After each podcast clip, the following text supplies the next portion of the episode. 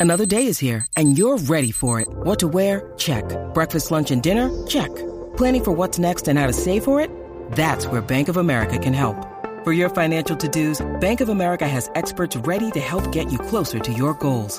Get started at one of our local financial centers or 24-7 in our mobile banking app. Find a location near you at bankofamerica.com slash talk to us.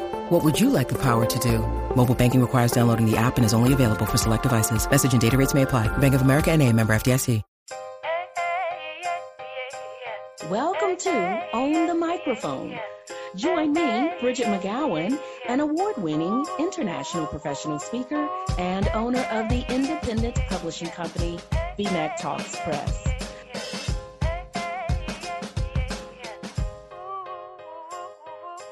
Hello, Bridgett McGowen here, and welcome to today's episode of Own the Microphone.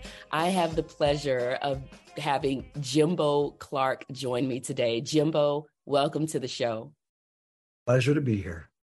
So, Jimbo, you are based, not based in Taiwan, you live in Taiwan. When I say someone's yeah. based somewhere, it makes me think of like a corporation or something, which you are a corporation in your own right. But yeah, but I, I came here just out of college 30, 35 years ago. And you just, what what happened? How did you end up there? How did your speaking career get started? Um, well, actually, there's a little bit of an overlap because I started speaking in church. I mean, I think a lot of people start, you know, singing in church, speaking in church. I started um, speaking. Singing was another story. I did sing in choir, uh-huh, yeah. and it was not pretty. Yeah, yeah, yeah. I, I, I got so I got I went to a Christian school in Seattle area, and um, my senior year I tried out for like the 14 voice ensemble, and I made it not because I could sing, but because I could talk. And mm-hmm. so the mm. choir director told me, you know, your job is to do the last introduction. You know, so we're going to sing 10. So we go to all these churches. We're going to sing eight to 10 songs. You got the last introduction to the last song. And the rest of the time, I'm just going to leave your microphone off. because so, so my job my job was to pull it all together and to say something that was you know kind of motivational and that could you know introduce this next song and and, and bring some emotion to it. And um and i would at the end of these little mini concerts i had people come up and say son you got the gift of exhortation. You know and these you know and so you kind of start believing when people start telling you hey that was really you really touched me uh, i thought what you said today was really really important. And um you start believing it. And uh, when you start believing it you look for other opportunities to do it i'm telling you that is brilliant I, I, I, that is absolutely brilliant how they mm. they work your talent and your strength into the choir. Now, yeah. you said how when people start walking up to you and telling you stuff, you should mm. believe it. I want us to talk a little bit more about that because oftentimes people think they don't have a message. There's nothing anybody wants to hear from them. How can they get past that? Because you were young and people were telling you, you've got this gift and, and you embraced it. How do people do a better job of embracing a talent or a gift that everybody else sees, but they can't seem to see? Yeah. Well, first of all, uh, I, I want to say I still I still have times where before I'm getting ready to go on, I'm asking myself, what am I doing here? You know, I, I'm I do a lot of work with you know senior executive teams, um, super intelligent people that are really you know on their game and they're bringing me in to help and so so the first thing i would say is um if you are questioning whether or not you have the right to hold the microphone that probably means that you're just learning and and so i've got my little things i do. I got three things that that i say to myself. Number one is today there's no one else in the world that can do a better job than me because i'm the one who gets the microphone. And for whatever reason, I'm here, and there's no one in the world, no one in the world that's better qualified for today than me because I'm here. And that's one thing I say that kind of like help me help me say it, you know things are pretty good. The second one is um, I remind myself that I have invested in practice, you know, and and so so I remind myself that I'm not just coming up here and totally extemporaneous. Of course, about 70% still is flow, but I remind myself that, hey, you thought about this and you got something to say. And it may not be this, that, or the other thing, but it's it's mine. And then the third thing is something my wife told me once, and I was a little freaked out. She goes, Well, in general, people like you. Um, and so I think throughout my life, it's been these kinds of things. It's been this realization that no one is coming to save me. I've held up my hand. I've made the offer. I've said yes. So intuitively, there must be some reason I'm here. And then I guess I had I had one guy tell me this one time when I was kind of, you know, and he goes, playing small doesn't serve anybody. Hello, say that again. High five. Playing small Amen. doesn't serve anybody, right? And so it's it's it's uh, you know, you're trying to find a you're hedging your emotional bets when you when you do that. You're saying, well, maybe maybe it won't be that so that great. So then if it's not that great, then I I wasn't expecting that. So so yeah, I think um I th- I think I think it really is something about just going out there and doing it. Yeah. That that that, that makes it that, that kind of pops the bubble of of you know can I do it? Well, once you've done it, the answer is yes. Right, right. And it's about going out there and giving the audience the experience you would want to have if you were sitting out there. Mm-hmm. Mm-hmm. I, mean, I, mean, that's one of the things I try to wrap my mind around. I mm. started going to a lot of conferences and all kinds of professional development mm. in in the early 2000s, I guess, maybe around 02, 03, 04, something like that. I really started started immersing yep. myself in a lot of learning. And I'm sitting there and I'm at these sessions, in these sessions, and I'm watching the speakers. And I'm, for whatever reason, my brain is saying, well, that would have been so much more impactful if he had done X. Oh, that yeah. would have been so much more effective if she had let us do Y. Right. Yeah. And, and so I try to craft a presentation and think about the pacing based on what I'd want to see in the audience if I was, yeah. you know, yeah. on the other side. Yeah. Well, Oh, for sure. And and I hate to say it, this this is going to make me sound a little bit precious, but when I go to conferences now, I always sit next to the door because it's my time. And and at about 5 minutes in, I'll know whether or not I'm learning or if I'm, you know, just surviving. And and I used to be I used to think I needed to be polite, but then I realized no, this is just feedback to them.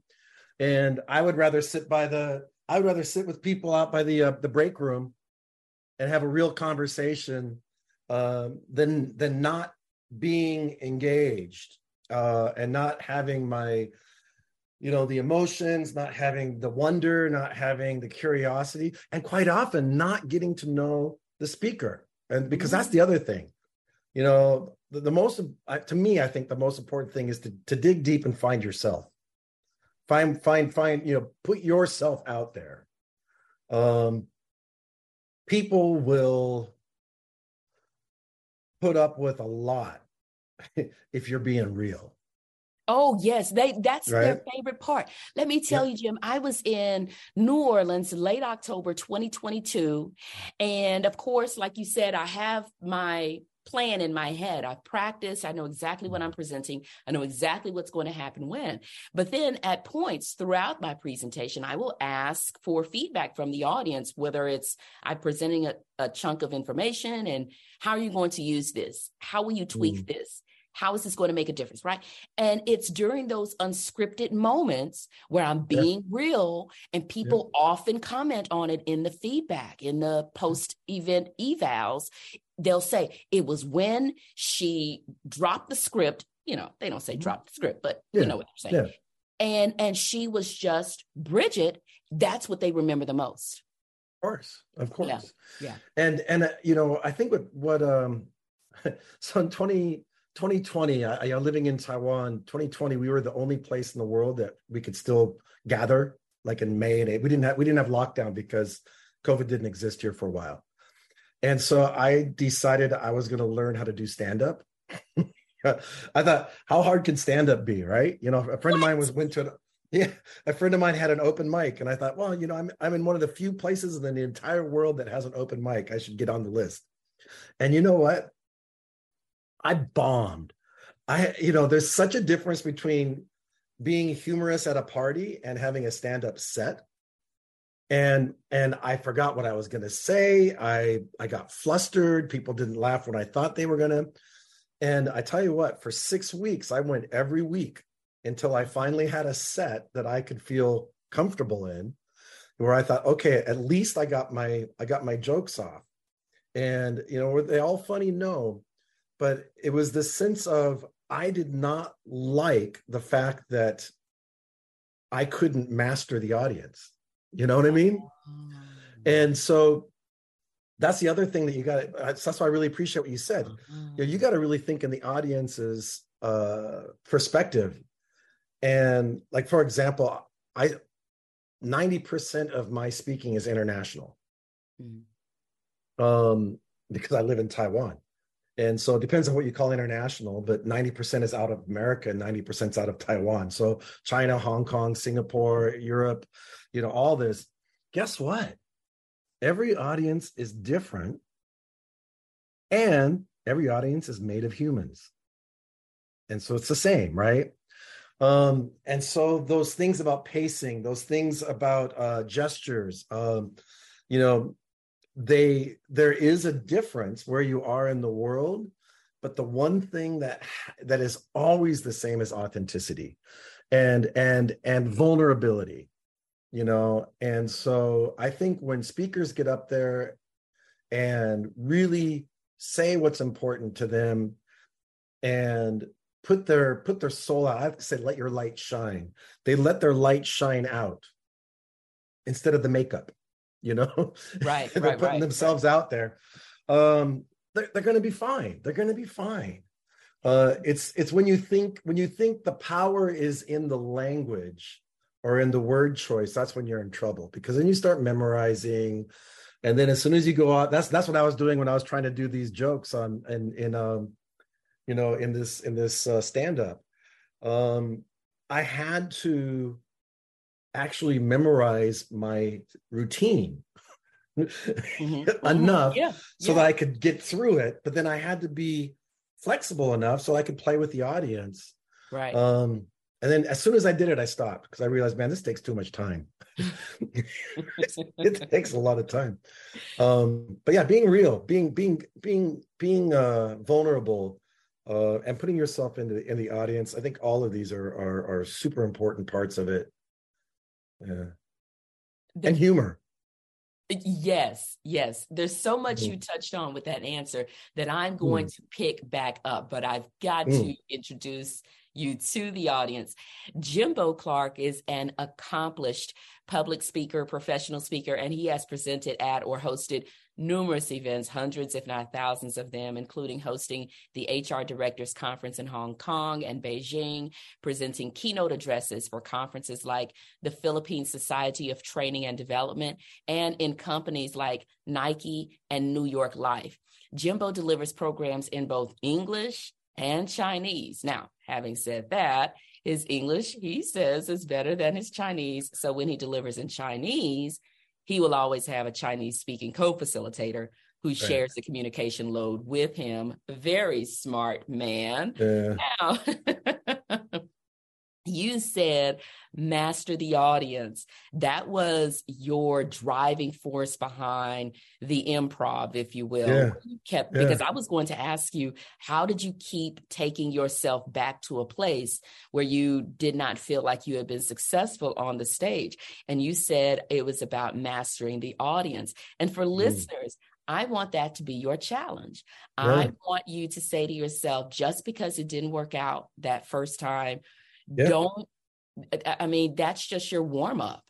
Mm-hmm. I want mm-hmm. you to challenge yourself. If you need some kind of a barometer, it's going to be are you getting the audience moving, thinking, feeling in some kind of way? They don't have to be on their feet and stomping mm. and screaming or whatever, but you can see it in your, their eyes. You can see it in their mm. body language. You can tell if they're leaning in. Are they taking notes? Are they in deep thought? Are they asking questions? Are they coming up to you afterwards? And I want that to be your personal challenge to master the audience, not so much about language, not so much about a script, but it's mm-hmm. about mastering that audience. And Jimbo, when you said when you said let your light shine, I thought to myself, if Jimbo and I could sing, I know we would have broken out into uh-huh this little we would have broken out singing this yeah. little light of mine. I sing in my heart. I sing in my heart. Uh yeah. Yeah, and I guess there's one other thing. Um so I just finished uh, two days of program where I'm so part of what I do is also help help uh, leadership teams with strategic planning. So we'll do like a 2D, two day, where are we going? How are we getting there?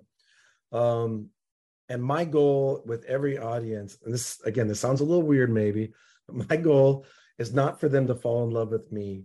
My goal is for me to fall in love with them. And and so and I really mean that. I, and it's it's a little harder if it's like a 15 minute, 20 minute uh, uh, like keynote where there's a big group of people. But even then, you if if if I am walking into this engagement, like getting engaged, it's like, it's like speaking engagement with uh, the goal of me falling in love with this audience, then you know whether they really understand my language or not you'd be surprised how many times how many times i've spoken to groups you know that, that you know maybe they didn't speak English very well or Chinese, you know, and I'm in Sri Lanka, I'm in uh, India, I'm in, you know, uh, gosh, all kinds of places. And so then it's just about okay, so I want to I want to fall in love with this audience, so I'm going to have to use all my body. I'm going to have to use everything I can to pull out the best of them. Yeah. Um, and what you'll find if if you fall in love with them, uh, some of some of them will fall back in love with you. I think there's something magical about the power of a smile. A quick story mm. my husband works in transportation. Mm. And when I met him, he was in his early 20s and he is such a hard worker. He's at work now. It's almost 6 a.m. Arizona mm. time and he he works this 12 hour shift. It's crazy from 6 p.m to 6 a.m but i'm digressing. So when i met him he was in his early 20s he would uh, work a split shift in the city of houston driving for metro operating but mm. not drive. They don't drive buses. They operate buses. I should know this after knowing him for 20 plus years. Mm. Operate buses from about five in the morning until eight in the morning or nine in the morning. Then he would go to class at Texas Southern University, and then he would go and operate a split shift uh, from mm. about 4 p.m. until 8 p.m. Wow. So he would he worked full time and attended school full time. So anyway, he's often mistaken for somebody from India, and we cannot understand why. Like he doesn't look Indian to me, but whatever. Mm. I guess he's got that exotic look. So, and he's very friendly. And so one time he told me he had essentially a full-on conversation with this man in his native language right. on his because yeah. he's sitting there nodding his head and smiling yep. and giggling at the right time. yep, yep. It's all about. I, I used to have. I used to go to Japan and do the same thing. And in Japan, if you if you know three things, uh, oh so so so so so honto ne so desu ne. As they're talking, you just throw in. It's like, oh really? Oh my gosh, you know. And then they just keep talking, and um, yeah, you can always make people feel more comfortable than your language ability. Well, yeah. like you were saying earlier, it's not so much about the language.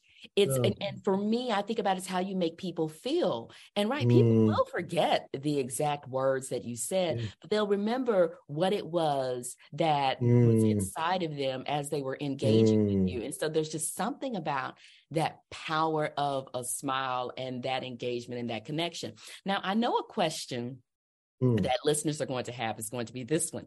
As we listen to your international travels and mm. speaking, mm. what is it that you speak on that positions positions you to be able to go to all these different places mm. and have this message that's received by so many people?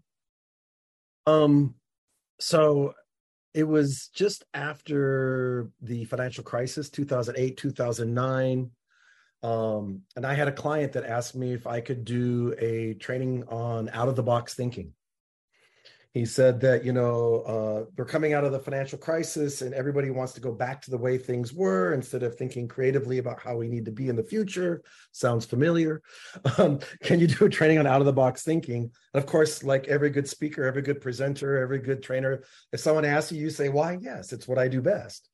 Um, because after you do it once it will be and so i was sitting in my in my desk and i was thinking well, God, if we're doing out of the box thinking what's the box? And there was an empty box next to my desk and i stuck it on my head and i said so this is in the box thinking and this is out of the box thinking in the box out of the box.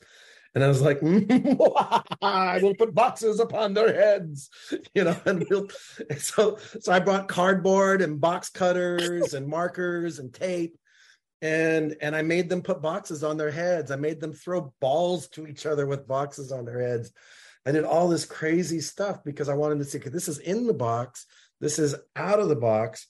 So let's take this metaphor literally and think, how am I thinking in my box and how am I thinking out? So since then, 30,000 people have put boxes on their heads around the world. And I've trained up over 200 people to uh, do it. So I've got a, you know, I, I have my own little box that I that I use. And so in my speaking engagements now, um, I actually get people to put the box on their head and take the box off their head and do some reflection and break the box, tear it, you know, um, because I think that there's something really emotional that happens when we touch things, when we hold things, when we fold things, when we tear things. Something very emotional happens when we stick things on our heads, when we take them off. Um, and so yeah, so so I've uh, I've been really really fortunate to to have stumbled upon this idea of thinking out of the box, and then I just did the, I mean, I mean it's like anything, right? Hundreds of times, you know, cutting boxes myself before I got them printed and everything. Cause I just knew there's something inside there. And it, it really took a long time to kind of tease tease out the message. Um, but now, yeah, now I've got a literally I just mailed hundred boxes to someone in China today with a new a new facilitator that I've trained up um, who who uses the the box to, with uh, agile thinking and help people. Uh, so it's all about mindset change and that's mm. so that's that's that's that's that's what I've I've used as my ticket around the world is uh, I'm the uh, I'm the box guy. That's awesome. That's awesome. And that client saw something in you when putting that challenge in front of you. That challenge, that client knew you could take it on for whatever reason. And so here's another charge for listeners. If someone mm. comes to you and asks you, about mm. presenting on something, do not be so quick to say no. I'm not mm. saying immediately say yes right there on the spot, but at least say, let me think on that. It's not a no, but let me think on that and go and noodle on it go talk to someone about it, brainstorm about it, but that person sees something in you and believes that you can do a knock up, bang up, stellar job on that topic. You just have to do a little bit of research and add in your personality, yeah. and you've got it. Yeah. Don't say no. I agree. I, I I think that's really really important, Bridgett. I think we sell ourselves short all the time.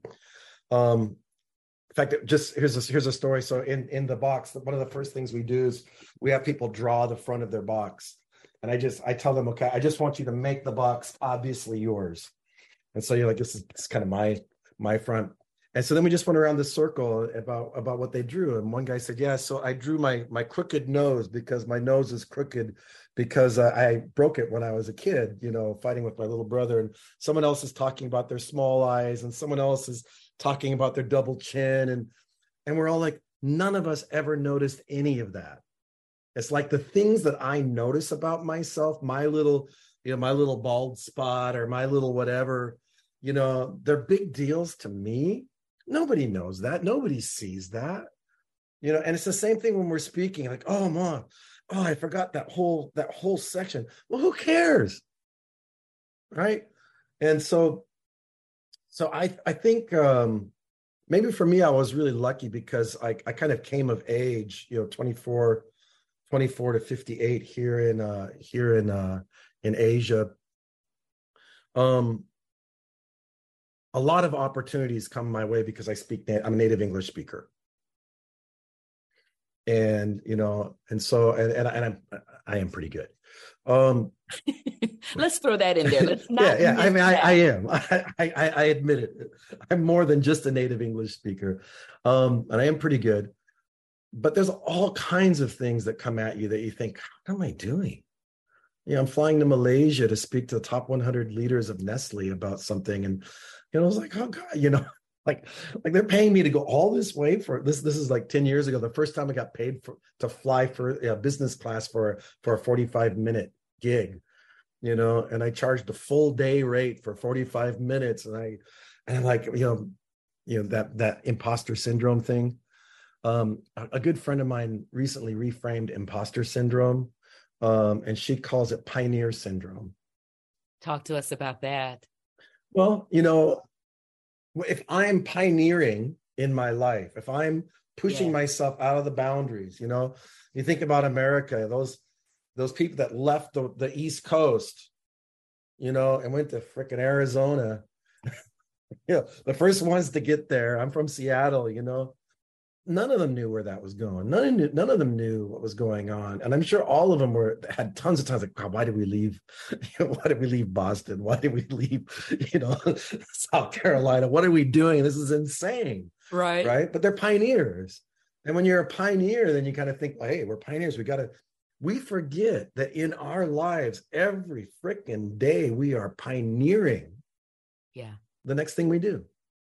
Yeah. And so if you're not feeling that nervousness, if you're not getting sweaty palms or whatever, then you're probably playing it just a little too safe. Mm-hmm. Uh, and so, so take those pioneering opportunities because that's that's where opportunity is. Mm-hmm. I like that. I that wow, just reframing that thinking that's associated with fear and where you're questioning yourself what do I think I'm doing? Charging a full day's rate for a, yeah. but and and and I just kind of want to get into some speaker business talk here. Yeah. Let's be clear. If yeah. you are having to leave your office, fly somewhere, even if you're presenting for only 45 minutes, let's talk about the 45 minutes. What they're getting is your decades of expertise and yes. your knowledge and your yeah. right? So they're not getting 45 minutes, they're getting all of the Jimbo Clark experience. Yeah. And yeah. then if you're getting back on, you know, whatever roadway, whatever airway, yeah. you are gone for a full day. So it is a full day oh, yeah. engagement. So everybody do not be afraid to charge a full day for yep. a one hour engagement or 45 minute engagement, especially if it's going to take you away from your office for the full day yeah. or what whatever the case may be. Oh yeah. Listen, just call me up if you ever have any trepidation, everybody out there. yeah. About your fee, I will set you straight. We will walk yeah. through it. That's great. And and and hey, if you're listening, you really got to take her up on that because I think that's the hardest part. It's so much harder to charge for an engagement than it is to prepare and give one. Mm, yeah. Right. Yeah. Because I can prepare and give one, even if I don't think, you know, maybe it's something new and all, but I'm going to charge for this, you know, and am I worth it? And, and it's, it's one of those things where like consulting, training, uh, speaking, um, it's different than say coaching. Coach, if I want to coach, I got to have a license, you know, but, but the barrier to entry is so low that as long as you got the confidence and you're you're able to hold you have you know get yourself in front of the microphone then you can do it. And so then that's why that imposter syndrome is so big because you know it's like like we're the uh what is it? The tin man you know and, in wizard of oz who thinks i'm not smart enough because i don't have a, a degree or whatever. Um and and that's why this is is is such a beautiful opportunity for people because exactly what you said. You have a lifetime of expertise of living your life and your perspective. And all you have to do is be willing to say yes when someone says, Can you put it on the line? Yeah. And if you don't know how to how to how to charge for yourself, get a friend. And when they get a friend and just say, Oh, yes, you, you oh, you're talking about fees. Um, yeah, I have an agreement. You need to talk to my agent Yes, yes. And then that agent can be Bridgett McGowen. Yes. or somebody else. I, I just, I literally, I just, I just did this this last week, um, where uh, myself and a, and a colleague of mine in America, we're both talking to the same company, and we realized, hey, we're both talking to the same company. Why don't we just put the, our conversations together? Um, she was there first, but they kind of bought my idea, and so I said, why don't you do the contracting through your company? You were there first so you already have a relationship. Um, you can do the contracting, and then you take out your your fee. You know what? She charged two thousand dollars more than I would have. And she and I was thinking, oh, I'll probably just go. It's so expensive these days. I'll just I'll just ask for economy plus. You know, no, she said, no, it's business because I'm flying halfway around the world. I'm flying, I'm flying to UK, right? And she's like, you know, so in the end, my my fees are more, even make, giving her her piece, and I'm talent instead of negotiator and deliverer. So I, I mean, Bridgett's making a beautiful uh, offer here. Um, it, it, it's it's how I was able to raise my fees was because I wasn't able to raise my fees. It's and so I started working with other people who do the yeah. contracting, and I gave them a percentage um, because I don't do good at that. I do good at this. And then right. all of a sudden they're making money. I'm making money. I don't have to chase the money. All of a sudden they say, Oh, I sent the money to you. Oh, that's great. Yeah. Yeah. Yeah, so, it's. I, I, mean, it's. It can be incredibly uncomfortable uh, and uncomfortable, especially if you're so passionate about what you mm, do, mm-hmm. and and and so my assistant handles the contracts and negotiations and all that good stuff. I mean, I'm, I'll do it if I have to, as right. you can tell, right? Yeah. I'm, not huge, I'm, not a huge fan of it. And I wasn't always a huge fan of it because mm. I would sit and think, oh, is that, mm, I don't know if that's yeah. asking too much. I, yeah. And, uh, uh, right, and I'm sitting here, all of these limiting beliefs and self doubt yeah. is entering and oh who am i to think that they're going to pay me X for that. Uh, so that I, I didn't always feel this comfortable and confident when it comes to negotiating and mm-hmm. discussing fees. And although I feel very comfortable with it now, I just let my assistant handle it because yeah. creating the talk uh, designing the presentation that's that's so much more interesting to me and she's perfectly fine with handling it yeah and if and if something sticky comes up, it kind of keeps me out of the picture. Yep. And yep. it's like that yep. that's finance, that's that that's over in that department. And so it keeps me separate from it and it keeps that energy.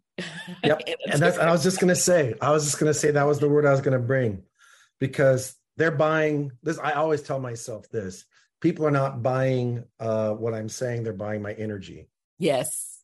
Um, yeah. and so like when I when I travel for for work, um, so before 2020, 80, more than 80% of my work required me to get on an international flight because Taiwan is not my market, it's where I live. Um, so then I would get to the hotel, I would lock myself in my room, you know, I would hide the remote control and I'd be asleep by nine o'clock. You know, it's like like I don't want to, I don't want to go out even to eat something outside. I'll get because I'm the only person in the room who has to be 120%. And everybody else is coming from their their job that I'm the relief for. and everyone else was working on the emails last night so they could have the time free to to be there. And you know, I can't be anything but energized and collected. And so i think i think here's another here's another big one and maybe people talk about this here self-care. Holy crap. Self-care is is probably the most important thing you can do as a speaker is just taking care of your health taking care of your mental self taking care of your relationships so that you're feeling loved and and, and, and making sure that you feel lovable to yourself i mean you know all of these things show up yeah on the stage and that's that's the that's the part of me that i can give that that loving part for me to fall in love with them i have to be in that space yeah, about myself. Yeah. And then and then whether they do or not, that's their that's their choice. And um, you know, you really have no idea what they what they're going through. And uh, I, you know, I guess here's here's another one. I'm sorry if I talk too much. You're good. You're good. I mean, this is what you do for a living. You speak. So. well, no, but I, mean, I so rarely talk to people about speaking. Yeah. Um, but you know, there have been a few times where I have taken an taken offense by people not being engaged in my workshops or in my speeches or my whatever. How do you handle and, that? Well, every time I have taken offense, it has bitten me later.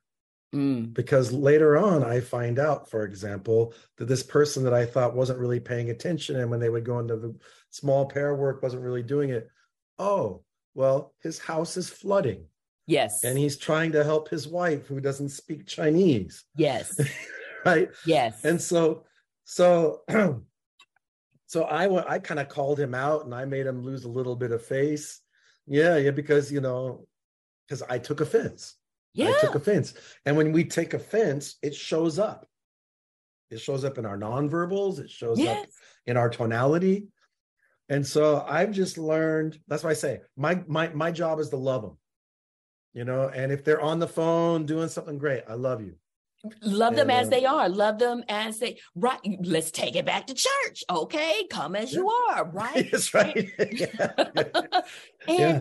and and and here's the thing i had a similar experience i remember i think i was in uh, it was either Kentucky or Ohio, and I know neither one of those has anything to do with each other. But I mm. was at a company where they had offices in Ohio, Kentucky, New York, mm. and California. And I know I wasn't in New York or California, so it was one of those two locations. I'll never forget there was a man in the audience, and he had this look on his face yeah. where I'm I'm getting offended because I'm like, is he not engaged? Does he not mm. like hearing? And that mm. was just the look, that was just his countenance, Jimbo. That was just his countenance. But back to the point that you were making, if you have someone in your audience who does who appears not to engage, it could be all kinds of things going on. I mean, they may have just gotten a critical email message from their boss, like you said, yeah. to be flooding, yeah. and wife doesn't speak the language. Yeah. You may have gotten a call from your child's school. It could be all kinds of things. Yes. So do not take it personally. Just love them all as yep. they are. yeah. And what I what I always think is because um, a lot of my speaking engagements are one or two days where I'm working mm-hmm. with them to really kind of do some serious uh, mindset shift and whatnot. And and my barometer is, you know, it, once once I see three people on their phone, that is either a design problem or a delivery problem. Yes. Nothing to do with them. Nothing yes. to do with them, because yes. I let their I let their mind wander. And so if if I let their wine wander, maybe I'm monologuing a little too much. Maybe I'm taking down a little thing. Yep. So then I got to shift the energy. Yep. That's yep. my cue. I, I have been saying that for years. If you find that things are not working well, you have a quote unquote distracted audience mm-hmm. member, either they don't like the message, they don't like the way it's been de- being delivered, or three, there's something else going on. But if you have quote unquote a large number of people who are disinterested or distracted okay i guarantee you it's either a delivery issue or a message issue a yeah. content issue now yeah. in, in a in a minute you're going to have an opportunity to ask me a question we could mm. go on forever my goodness mm, mm, mm. Yeah. It's only good. We can go down these rabbit holes, but they're not rabbit mm. holes. They're real concerns in the speaking world because that can get you off your game. And so it's sure. important for you to either realize uh, is this you or is it the audience in terms of that one person has something that he or she is dealing with. Yeah. And if it's you, you can either try to course correct right there on the spot, which mm-hmm. requires skill, but it can yeah. be done. You mm. do an assessment of, like you were saying, am I going on too long with mm. this monologue? Am I telling too many mm. personal stories? Do I need to mm. get mm. more into some meat of the content? So either you adjust right there on the spot or afterwards you say to yourself how yeah. do i make sure this doesn't happen yeah. again but it's really about being uh, responsible and cognizant of the fact that you need to do some adjustments so yeah here's my next question for you mm. then you will be able to pose a question to me What is one of your most memorable moments in speaking and what made it so unforgettable? Um, well, the one that comes to mind just I, it's just because you mentioned it when you did the introduction. I was at the um, it was my first my first keynote uh, that I ever did. It was two. I just quit my job, just you know, 2006 you know, and I'm I'm just going out there and I got the keynote at the ATD conference uh, in in the Philippines. Got everything ready, and somehow my computer didn't get plugged in correctly. So five minutes in, my computer just died. And of course, I didn't know. I didn't know the problem was that it didn't get plugged in. I just knew it was dead. And so I thought to myself, okay, so either I can fiddle with the computer or we can just rock. And so I literally jumped off the stage and went into the audience and um, started getting them to move their bodies. And um, we were talking about, uh, it doesn't matter what we're talking about. So I got them moving, I got them moving around. So I had 180 people um, that for the next 15 minutes didn't sit down. And I had, I must have had, and then, then we, after we did these different exercises and everything, I went back up on stage, closed it off. I had so many people to say, Did you plan that? That was so natural. Um, and and like they, they couldn't believe that I could just jump away from the content and the slides and engage them. And uh, so, yeah, so I think that's one of my more memorable times was just the fact that things went wrong, but I went right. Mm. That sounded like Michelle Obama, didn't it? I know, right? That was it. That was exactly what go, I was thinking. When they go low, we go high, right? so when things go wrong, wrong I go right. Go right. Yeah, yeah. I, I have never heard it put that way, mm. but that is it. Mm. That's the key. That's the answer. Because usually I'll tell people, oh, if you have some technology flub, do not let that consume you because the audience yeah. will remember what gets your attention. Right. Yeah. I'll never yeah. forget on my wedding day, I had not seen the sanctuary. I had not seen the sanctuary. And the minute they opened those doors, I saw those two large arrangements at the altar and I was furious. That was not how I had described that I Uh-oh. wanted those right. arrangements to look. Right. I was, I mean, here we are. We've been married 16 plus years. I'm still mad about those flowers. I noticed that. you picked up on that ever so slightly. I, I, just picked up on that. I'm not sure. And so I could have, in that moment, yeah. just oh, had oh, yeah. a bridezilla moment, or sure. I said to myself, people are going to remember what gets yeah. my attention.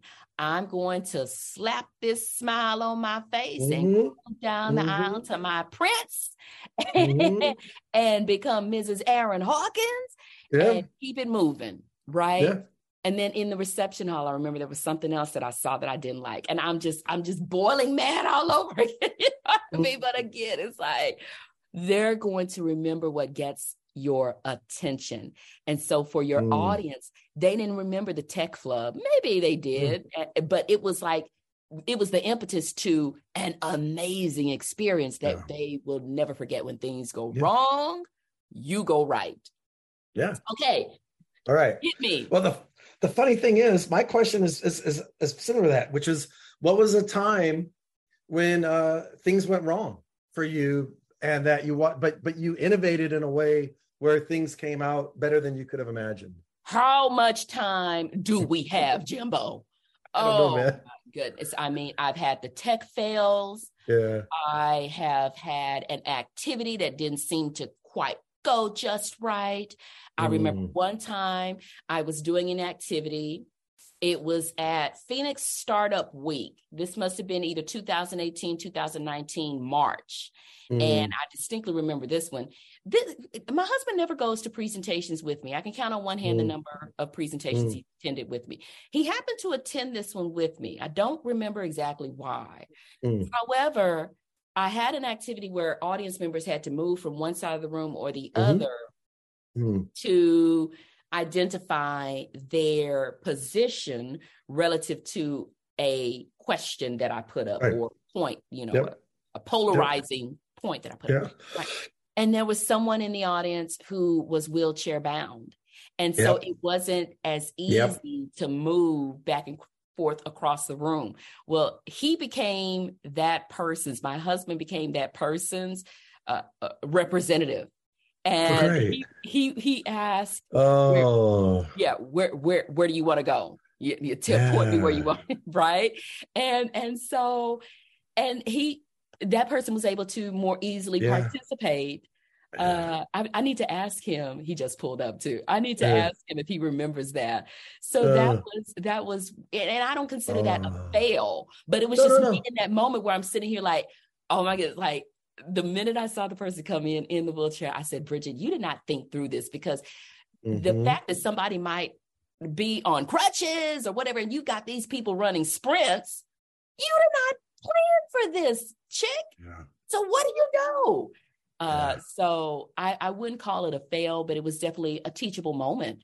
And yeah. Think, you know what? I'm going to ask the audience, the, the listeners, to think of this when it comes to a hiccup look at it not so much as a fail or mistake mm-hmm. or misstep, but as a moment for you to improve your facilitation delivery, your presentation delivery, and make yourself even a better, an even better speaker. Like, how do you yeah. learn from this? So next time when you design the activity, you can try to account for as many scenarios as you can. You can't be perfect, but how can you improve from there? That was a great question, Jimbo. And, and I think it, it comes back to that whole thing of of me caring for myself, me caring for my energy.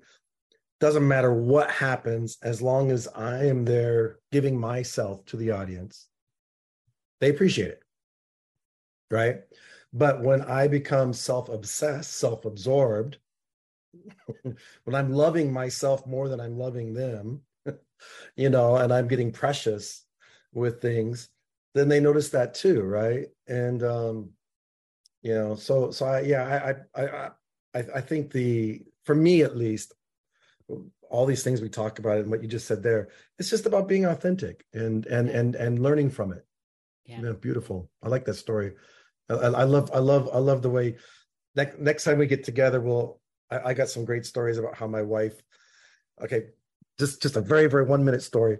Do it, in, do it, Jimbo. okay, so I was I was working with the the senior leadership team um, in Malaysia for a big multinational, coming with a, a strategic planning, and I made a mistake. And in that mistake, it meant that half the group did not prepare for the program the way they were supposed to. And so while half of the people were out having drinks and enjoying life, half of them were inside the room getting their plans ready for the next day. Because I I had misunderstood the leader and I didn't think we were presenting plans. We were. I'm texting my wife. I'm literally standing behind a, a, a flip chart stand, texting my wife, crying. I think I I broke the trust because I'd known these guys for three years. I broke the trust. Every, everyone looked at me when I said we have to have plans tomorrow. You should have seen they're like, no, no. You know, I lost the trust. I lost the respect. You know, these people hate me. You know, um, I failed all these things. I'm just I'm hiding behind the flip chart stand, typing this to my wife. And my wife, my wife, I don't know if you do you know Reiki? Have you ever heard of Reiki? It's like energy work. My wife's yes. like, would you like me to do a long distance Reiki session for you? like, yes, please. You know. and of course, the next day, when I talk to these people, they understand. They understand. They, you know, they didn't hate me. It, it, but it's it's that you know there are always going to be these moments where things don't go the way we want and uh yeah so i learned i learned to be more careful in in my questioning and designing of program to make sure that we're giving everybody the right information so they know what they're doing. Yeah. Yes, those pre-event questions yeah. are so key. As a matter of fact, I am presenting a workshop at Fort Valley State University in mm. the coming weeks. And I always reach out to my contact before the event. Like we've already gone through all the conversations and the contract mm. and the mm-hmm. negotiations, mm. all of that.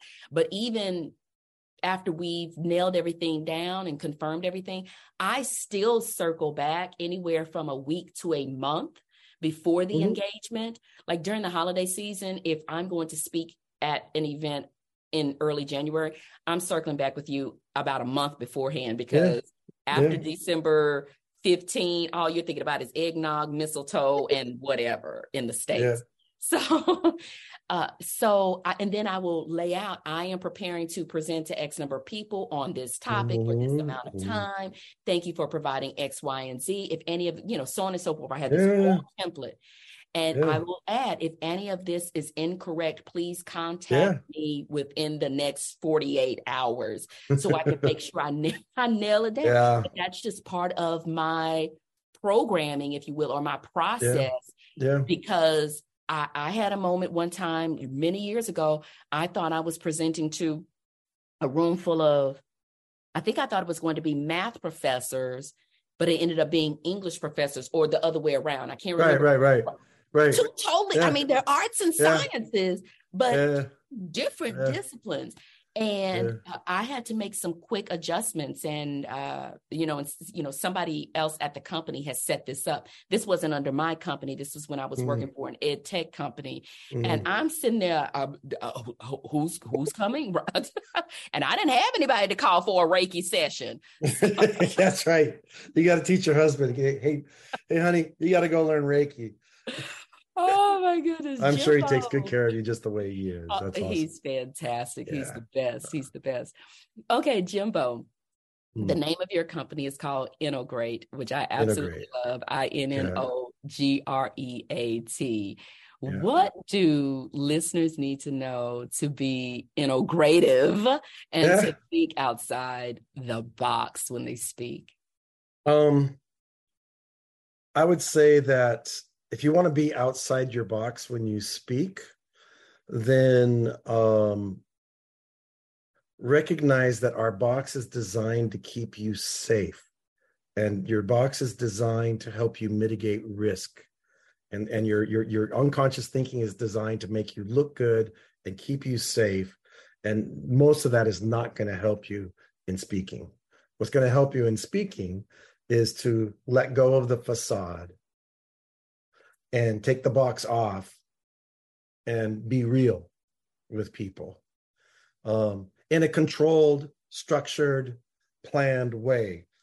You, know, you don't want to start talking about werewolves or whatever. You know, it's you, you want yes, you you want to you want to keep it in a controlled, structured, planned way with enough flexibility in what you're saying so that you can be real because authenticity always wins Everybody head over to barnesandnoble.com, amazon.com, wherever you love to purchase your books. Jimbo is a contributing author to the North American Simulation and Games Association training activity book. I know there are some activities in there that will take your presentation to the next level. Also, make sure you visit Jimbo's website, innogreat.com. That's I N N O G-R-E-A-T dot com to book Jim to speak at your next event. As you can tell, you nor your audience will be disappointed. Jimbo Clark, it's been fantastic you having having you on the show. Thank you so much. Such a pleasure. I really enjoyed this more than I probably should. I know, right? Yeah, it's it crazy. Yeah, Talking about yeah. presentation skills, how lame. Yeah. yeah, no, it's awesome. Very well, wonderful. I appreciate your enthusiasm and just the richness of the conversation. And I appreciate the listeners. This is Bridgett McGowen. Thank you for tuning in. Until next time, make sure you always own the microphone.